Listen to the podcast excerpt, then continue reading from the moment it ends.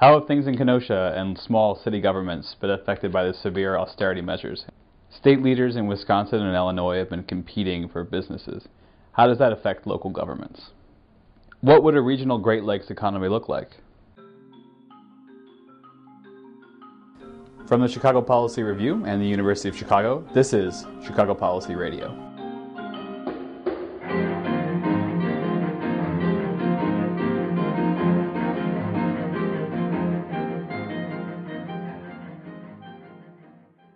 I'm Mark Bergen. Today we're talking with Mayor Keith Bosman of Kenosha, Wisconsin. What's interesting to me is about Kenosha is that uh, your population has actually been growing over the past um, several decades, as opposed to a lot of the other Rust Belt cities. And I'm curious about what you think you've done uh, to have population growth and what lessons you can have for other um, mid-sized cities. Uh, I think being in a good location is certainly number one. Uh, being close to Chicago, if we weren't close to Chicago, it would it would be a much bigger problem.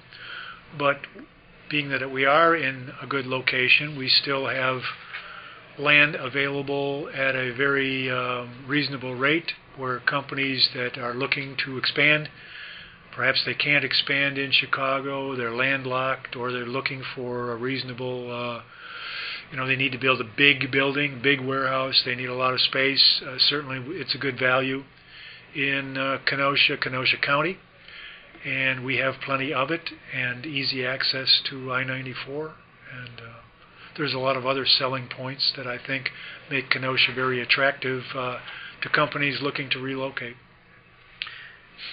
So, Wisconsin and Governor Walker have been kind of the example in this across the country for severe austerity measures. Um, you can speak a little bit about how that's affected local governments in the state and particularly your city.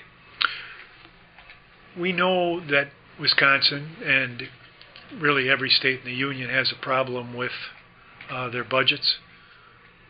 State governments uh, get their revenues from income taxes and from sales taxes primarily and with the economy and the state that it's in, those have both been uh, way short of what they need. I would have liked to see them downsize state government a bit, but they're kind of passing on their problems to the local governments. Uh, we have had to downsize. We've uh, 750, uh, 775 employees. Uh, four years ago, we're down to 730 employees. Um, our employees haven't had a raise in three years. Uh, we've had to combine uh, some departments, uh, eliminate some services like bus service on Saturdays has been curtailed. So we've had to deal with it. We understand that we have to do our part. We'll continue to do our part. We don't have any choice. Uh, but it's been very difficult on our employees. I think that takes me to my next question, which is um, Are there ways that you can get some of these people back on the tax rolls? Um, through the city policy? Um, back on the tax rolls in terms of uh, people. Right. So, is there, I mean, I imagine that the property property tax revenues have shrunk pretty considerably in the past couple of years. Yeah, uh, property tax revenues. Yeah, we we cities we balance our budget on property taxes, and uh, the value, the equalized value of the city has gone down about twenty percent, but then that forces the mill rate to go up. So if you need, uh, if the city needs uh, seventy million dollars to operate, our levy is fifty million dollars. Um, it just do the math, you know. So uh, if the value of a property has gone from one hundred and fifty thousand to a hundred thousand, well then the mill rate has to go up uh, the corresponding percentage. So we're going to get our property taxes uh, no matter what. It just the formula changes. Mm-hmm. And so you've used um, tax incremental financing as a tool uh, to develop your downtown.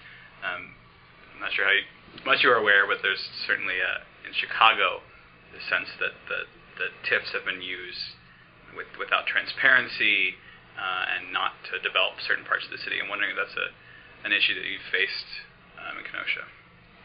No, I think we've used it sparingly. I think we've got something like 14 TIDs over the course of the last 20 years.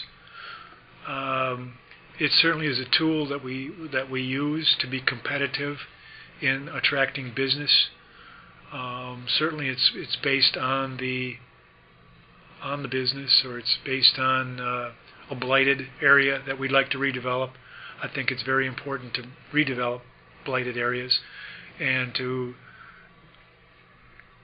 develop those areas uh, with the taxes that are generated by the redevelopment, as opposed to having the general taxpayers pick up that load.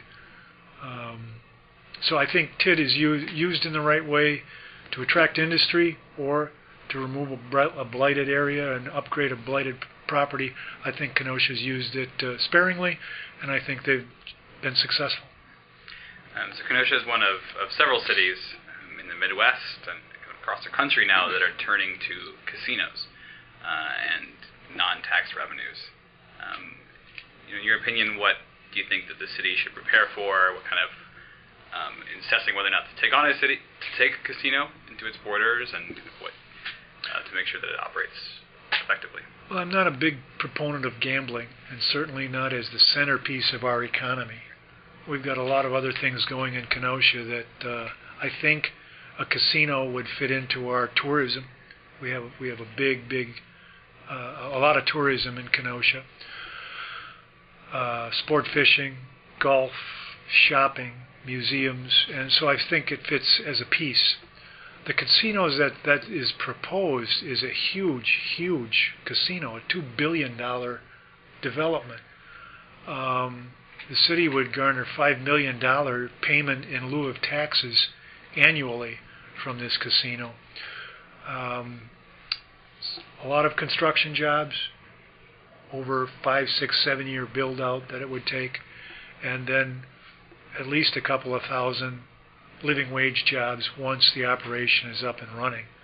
Um, from what they tell us, the scope of the project will be as planned, as proposed. They've got the financing for it. It's just a matter of making it through these political hurdles at the federal level and at the state level.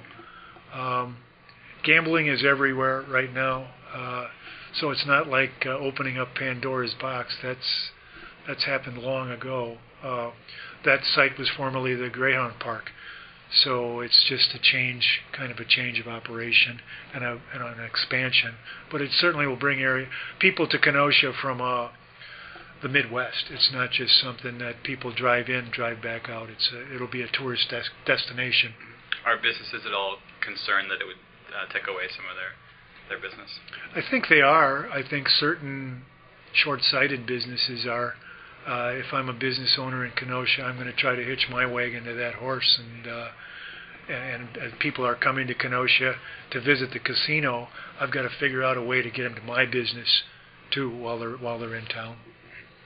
Um, so a lot of the states in the Midwest have, as you're well aware, have been competing for businesses when they're offering tax incentives. Um, as, a, as a local leader, what do you think your role in, uh, in, in kind of how far should you go to lure a, a business in, and what has been some of the most effective tactics that you've been able to use? I think our main role and my philosophy is just setting the table so businesses would want to locate in Kenosha, making sure we have a safe, clean city, make sure the roads are in good shape. Uh, I can't do much about the educational component, but it's a big deal for us that we have a good K-12 school system, and that we've got colleges and universities that we off, you know, that we offer as selling points for companies moving to Kenosha. But it's mainly to just keep Kenosha a place where companies want to go. Now we also have TID, you know, tax incremental districts, TIF financing that we can help them with. We've got low cost power, we've got uh, low cost water and plenty of it. And then if there's uh, if there's enough jobs in the offing, then we get the state involved and they bring in the economic de- development tools that are at their disposal. And we've got to compete. I mean, as much as I love Illinois and the Midwest, and we're happy that companies locate in the Midwest, I think it's important that they that we get a certain percentage of them that want to locate in Kenosha. So we have to be able to compete with the Illinois and the Indianas and the people in our neighborhood uh, to make uh, the city, the county competitive in terms of attracting these jobs.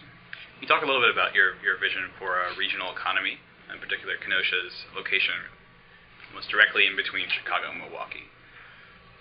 I think it's important that Chicago uh, be a viable city, Milwaukee be a viable city because we're all connected. And in the future, this this area that where we are, right between Chicago and Milwaukee, I think we need to improve, improve the transportation. Uh, I think that's something we can do regionally. Uh, so there's no political lines between our transportation options. Getting people from Chicago to Milwaukee, from Kenosha to Milwaukee, from Kenosha to Chicago, to getting them to their jobs wherever that might be, um, I think is an important role for government. Um, putting the Midwest and the Great Lakes on the radar worldwide as a place to be, I think, is important. I think that's something that we can do as a region. Um, just saying, here, here's the Midwest. It's a great place to be. Whether you're from China, whether you're from uh, Hong Kong, whether you're from Brazil, uh, here we are. Mm-hmm. And is, I mean, do you think that your city is kind of open to new immigrants? Is that something that you're, you're oh, absolutely, absolutely. I think we've got a, a very uh, our city is a, is a real melting pot. We've got uh, a lot of people who come to the area located in Chicago end up coming up to Kenosha. Chicago, of course, being a very cosmopolitan city, but we get our share of, of folks who maybe want to change uh, their their lifestyle from an urban area to more of a suburban area. So uh, I think we've got a, a, a very good mix of population, and that will continue. Uh, and last question I wanted to have asked what, what legacy you would like to leave hmm. Kenosha. We've we've had uh, the idea that we wanted to improve and develop our downtown and getting people living and working in our downtown. Um, I think if we can if we can do that and um, get some pro- a couple of major projects in the downtown, the rest of it t- kind of takes care of itself. The the outlying areas, the area around I-94, will see major developments in the next five years. But to, to, it takes some incentive and to and some creativity to bring it back to the uh, core of the city, to the downtown, and I, I'd like to see that happen. Thanks so much for being with us today, Mayor Bosman. Thank you for listening to Chicago Policy Radio, a production of the Chicago Policy Review and the Harris School of Public Policy at the University of Chicago. Our podcast is produced and edited by Claire O'Hanlon and David Levine. Our theme song was composed and performed by Ryan Gee. Special thanks this week to Paula Worthington and Matt Gee. You can find us at chicagopolicyreview.org and on iTunes, or email us at media at chicagopolicyreview.org. Thanks for listening, and join us next time.